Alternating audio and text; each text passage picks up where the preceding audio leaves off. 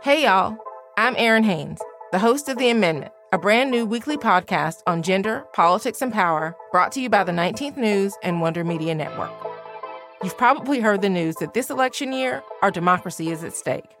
On The Amendment, I'm breaking down what that actually means, specifically for the marginalized folks who depend on our democracy the most.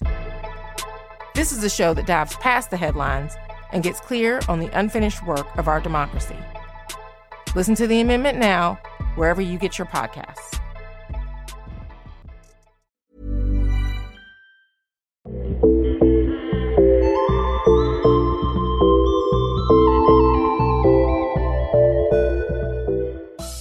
Hi, fam. Welcome to the Translash Podcast, the show where we look at news and culture from a trans perspective. I'm your host, Imara Jones. And today we're coming to you with a special bonus election episode so that we can unpack and better understand what happened and what's ahead. I hesitate because I don't know if we will be able to better understand what happened. I'm on the edge of my seat, of course, like all of you, and am waiting to see how this plays out. That's why I'm delighted to have a conversation today with Katelyn Burns, and it will be a conversation. And it's no surprise that I would want to talk to her. She is the first out trans reporter that covered the US Congress, formerly a political writer at Vox. Katelyn is now a freelance journalist who has written for the Washington Post, Teen Vogue, Vice, and many, many more. She's joining me on Wednesday morning.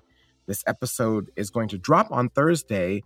But according to all the reports, what we talk about is still going to be highly, highly relevant. Katelyn, thank you so much for joining us. Thank you for having me. Um, yeah, well, there's no shortage of things to talk about. I'm really glad to be talking to you specifically as a congressional reporter because I think it's a really relevant background for what we're going to talk about today. Here's why everyone's in a panic or you know, turned upside down by the election result last night, in which Donald Trump and Joe Biden are not the clear winner.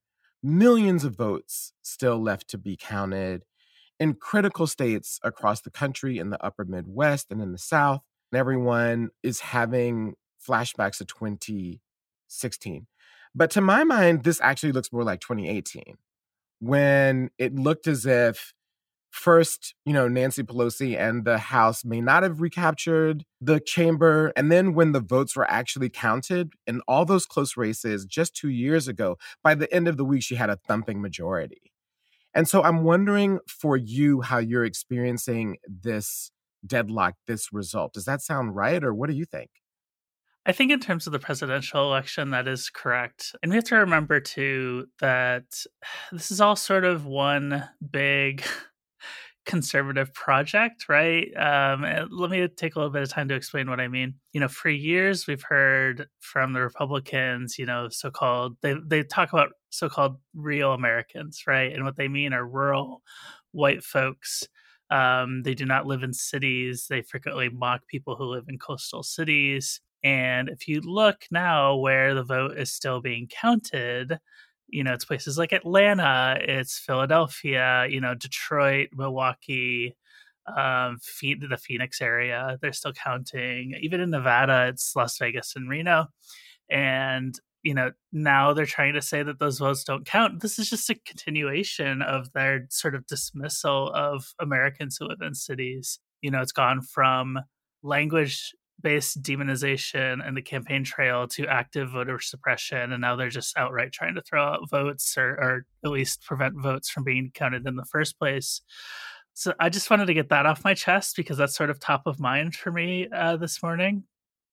But um, i think 2018 is also you know a decent comparator as well because it looks like Democrats will not retake the Senate, just as they did not in 2018. This is two election cycles in a row now where, you know, Chuck Schumer as Senate Minority Leader has just utterly failed. There were imminently winnable races in Maine that that doesn't look to be going Dems' way. And I think that, you know, the Senate Dems need to have a reckoning over this. Um, I think that the what you bring up about who's legitimate and who's not, and whose votes count and whose votes don't, is so relevant. And it's also relevant in terms of you know us being trans because what occurred to me when you spoke about that was this project of trans erasure it's not only this growing project of votes that don't matter it's also this growing project of people who don't matter right i mean arguing that like we shouldn't be covered by the us constitution for example and basic protections and i'm wondering if now that you talk about it you know this project um, that they've had to delegitimize votes if what we're seeing with trans people is the way that they actually plan to maintain long-time white rule in this country, which is to say there's certain people who matter and who should be protected and other people who don't, and figuring out where those lines are. Yeah, I think that's exactly what it is. I mean, in my mind, the anti fascists are right when they said that this is a very serious threat to the country and our sort of um, perceived way of life. I say perceived because we all know that the American Democratic Project has never truly been fair and equal just because there have been institutional um, barriers to it. But yeah, I think that's pretty accurate. And I think that while there are um, specific intentions to sort of punish and scare trans people into staying in the closet or just outright not existing. I think that it's all part of a larger sort of white supremacist plan, right? So I don't think you can separate that from, you know, the very harsh immigration policies of the Trump administration or the very purposeful way in which, you know, black voters are, are made to jump through hoops that white voters are not. Um, in certain, you know, hotly contested uh, districts and states in this country. I think one early takeaway from last night is that the country as a whole did not reject that agenda um, outright. And there's quite a bit of support for it. And I think that is probably the scariest thing to me waking up in the US, you know, Wednesday morning as a trans person the scenario that you're talking about without a lack of a holistic rejection of the Trump agenda, nor Trump, and with the possibility and the likelihood now that the Senate will stay in Mitch McConnell's hands, it just sets us up for incredible trench warfare over the next two, four years. I mean, just incredible, right? And I think that that is scary. And it's scary because without a Democratic Senate, you can't pass things that help us repair the democracy. You can't pass the John Lewis Voting Rights Act, which fixes a lot of the issues that you touched upon. We probably won't have the Equality Act, um, mm-hmm. which would guarantee that we actually are covered by the law and the Constitution. There are all these things that still won't be able to happen. We're still going to be in this deadlock at a time of tremendous political volatility. And to me that's what's distressing yeah i i would also add to that judges um yeah. i think if republicans control the senate uh they will not approve any biden judges at all i think that is the far greater danger is having this overly politicized court that that republicans have established here in this country I think that that's right. Um, and also, let's not forget that all of this talk about Supreme Court reform is out the door, right? So we're stuck with a 6 3 supermajority, a mm-hmm. conservative supermajority on the court. Um, I want you to, you mentioned this a couple of times. So let's talk about the Democratic Party a little bit. Let's assume that Joe Biden is going to win. Let's assume that Democrats don't take the Senate. You mentioned a couple of times that the Democratic Party needs to have a reckoning. What for you is that reckoning? Are you asking me what I would do if I was in charge of the Democratic Party this morning? I am giving you the runway to take off in any direction you want. um. Okay. So I've thought about this a lot. I, you know, I interact with a lot of establishment Democrats. You know, I've, I have a pretty deep um, Rolodex on that side of the aisle, and I just don't understand the way they think. Uh, they for the most part, don't understand how to make a political argument. Um, they depend completely on polling. They won't do anything at the national level without like significant polling data to back that up. And I don't think we can trust any of the polls anymore. I heard from somebody who I trust who is trans who met with national Democrats. I can't say who. And they talked about trans issues. And one of the responses that they got is, well, we don't necessarily look so much at trans issues because our polling shows that trans women are mostly Republicans or they lean more Republican than the rest of the mm-hmm. LGBT community. And I'm like, why does that matter? Like, how, why does that influence your policy decisions? You should be doing what's right for people and arguing for what's right. You shouldn't be going by what your polling says. Like this is the whole problem to me with the Democratic Party is you go to places like Netroots, right, which is supposed to be the most progressive, largest progressive political conference in the country. It in my mind should be like the opposite of CPAC, the conservative political um whatever it is. Uh, action committee, I think. You, you get action, action committee, or action yeah. conference, I think it is.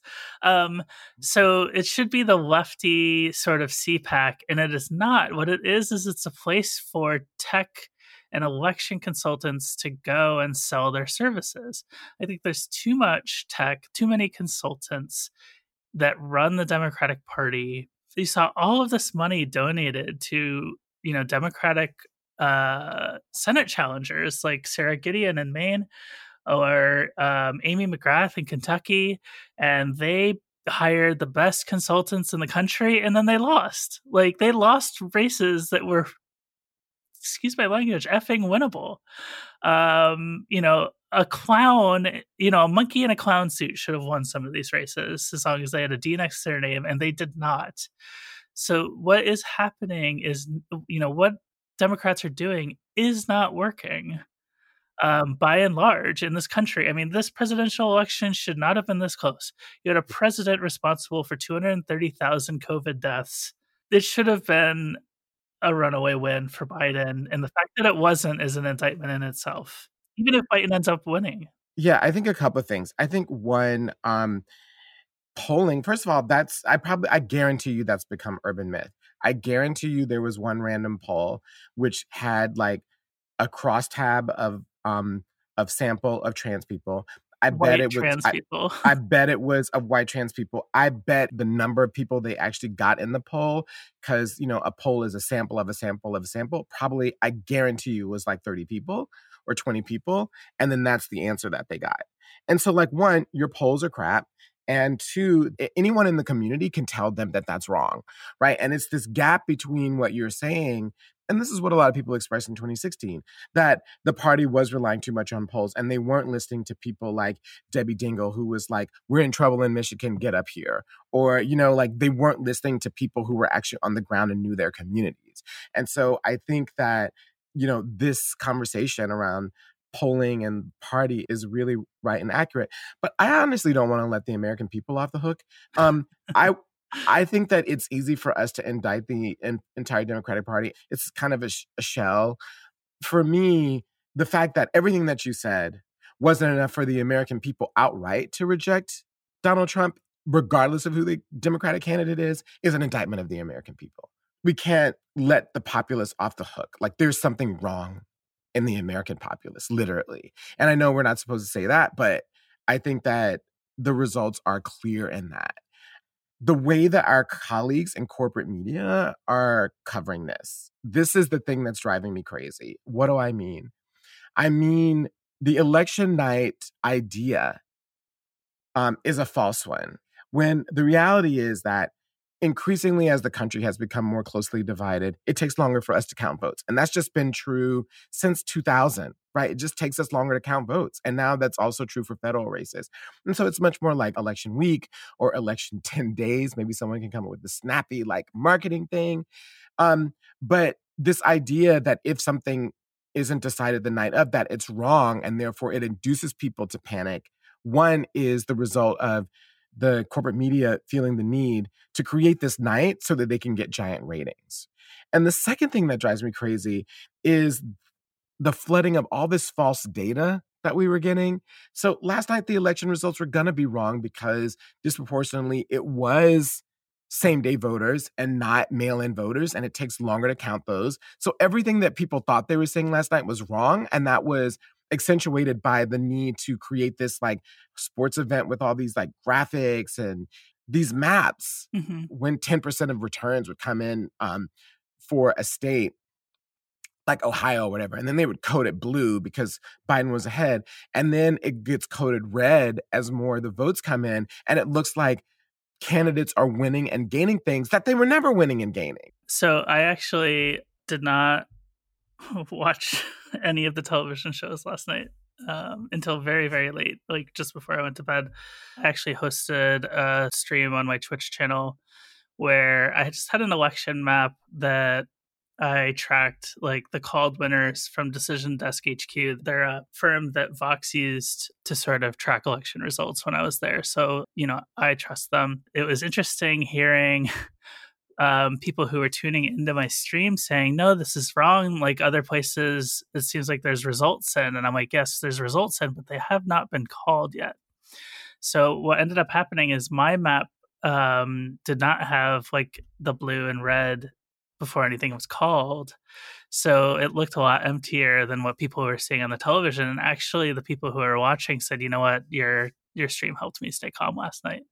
You know, if you look at what Donald Trump said last night, where he claimed victory, um, that's entirely a product of the way that the media, you know, covers this election um, covered this election and covers elections in general. Um, because, you know, for the longest time, they showed him ahead in Philadelphia, they showed him ahead in Michigan, they showed him ahead in Wisconsin. He knows that there's still votes to be counted, but it gives him an opportunity to say, look, we're ahead. They're trying to steal it from us. He knew this was going to happen a month ago, two months ago. He was talking about it publicly. So, like, corporate media also should not be off the hook for how they they do this.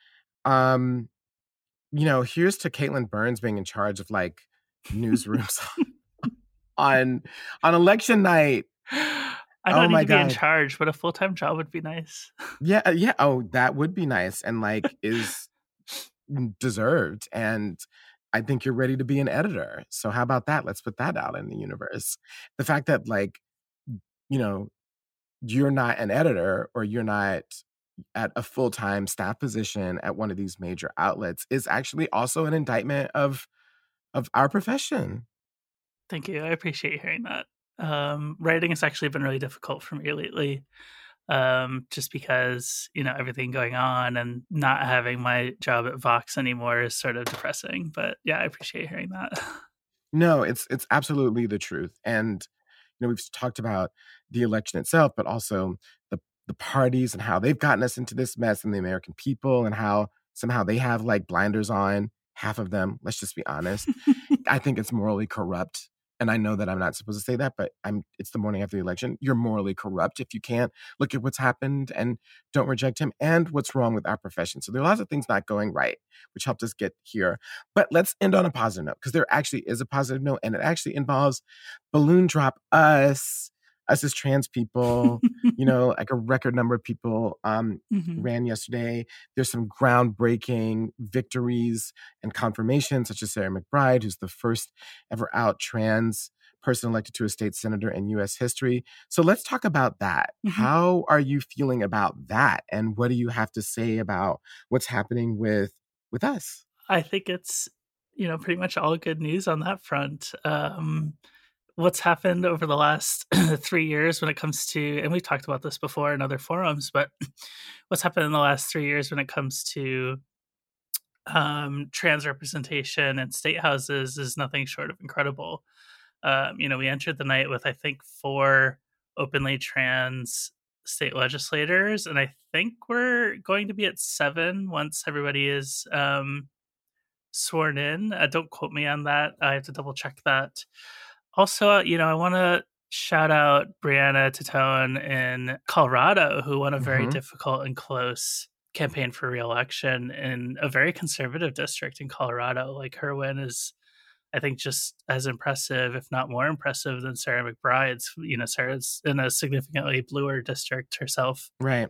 What I always say, and my hope is, is that in my lifetime we can see an openly trans person in federal office. That's always been sort of the prize that I've had my eye on as a trans politics journalist. Um, the problem has always been that there hasn't been anybody sort of on the bench.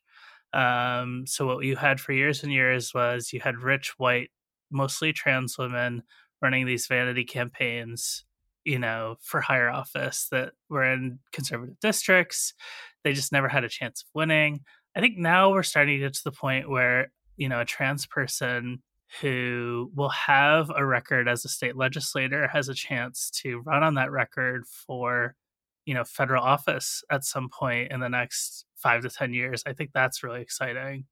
Yeah last night was simply incredible i think for the community and um it's uh yeah i don't know how else to put it yeah i think what's amazing right is that it's all levels you know it's school boards and it's like city councils and people should be pushing Danica Roem to higher office, right? People should be trying to figure out ways to elevate uh, Andrea Jenkins mm-hmm. in in Minnesota and Philippe Cunningham, both of whom are actually really, really good politicians, yes. right? And understand like these intersectional issues and, and how they play out in communities, police, economy, everything that we're concerned about right now.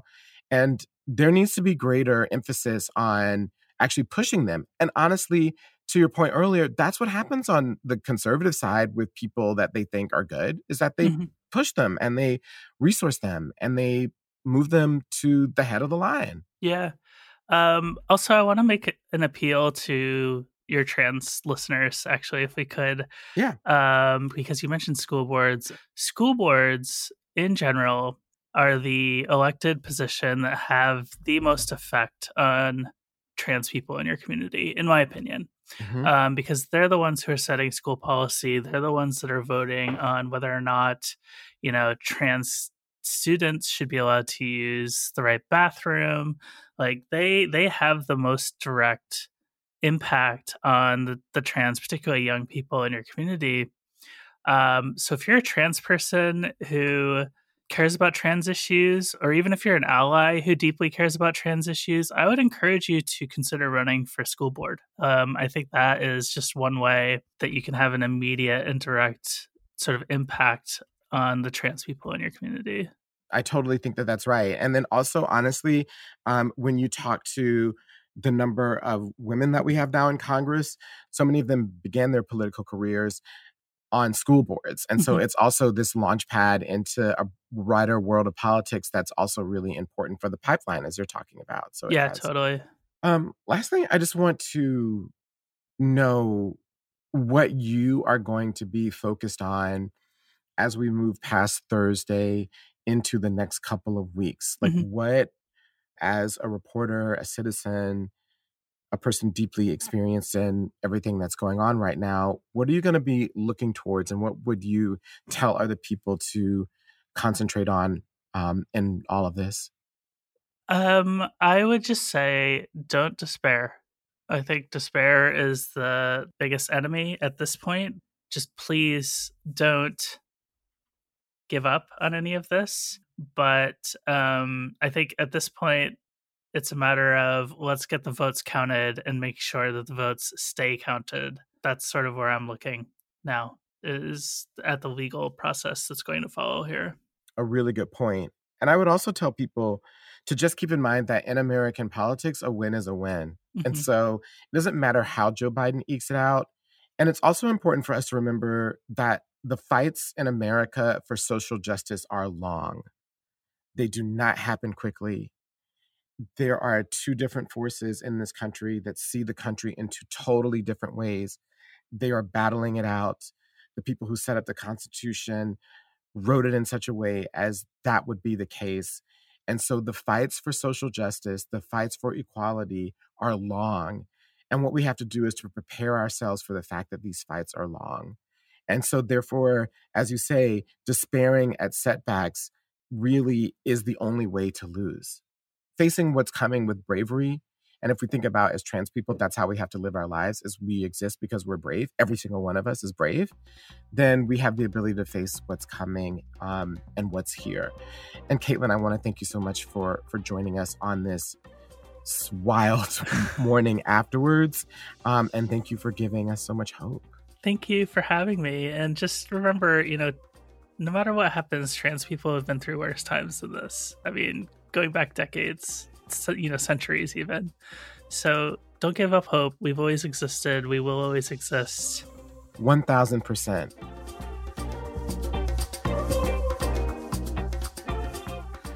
That was Katelyn Burns, who is a longtime trans political reporter at more outlets than you can think of, giving us hope after Election Day. Thank you for joining us on this special election edition of the Translash podcast. And remember to keep hope alive.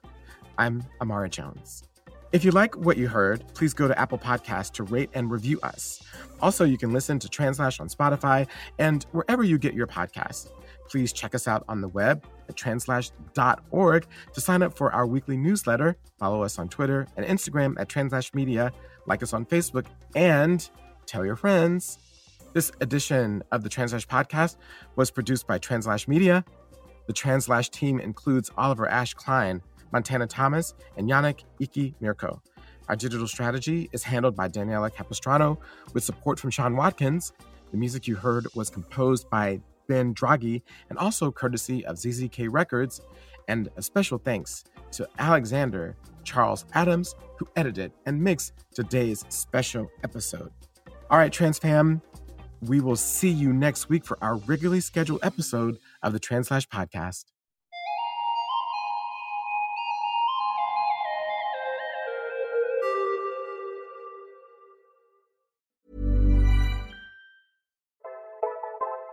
Hey, y'all. I'm Errin Haines, the host of The Amendment, a brand new weekly podcast on gender, politics, and power brought to you by the 19th News and Wonder Media Network. You've probably heard the news that this election year, our democracy is at stake. On The Amendment, I'm breaking down what that actually means, specifically for the marginalized folks who depend on our democracy the most. This is a show that dives past the headlines and gets clear on the unfinished work of our democracy. Listen to the amendment now, wherever you get your podcasts.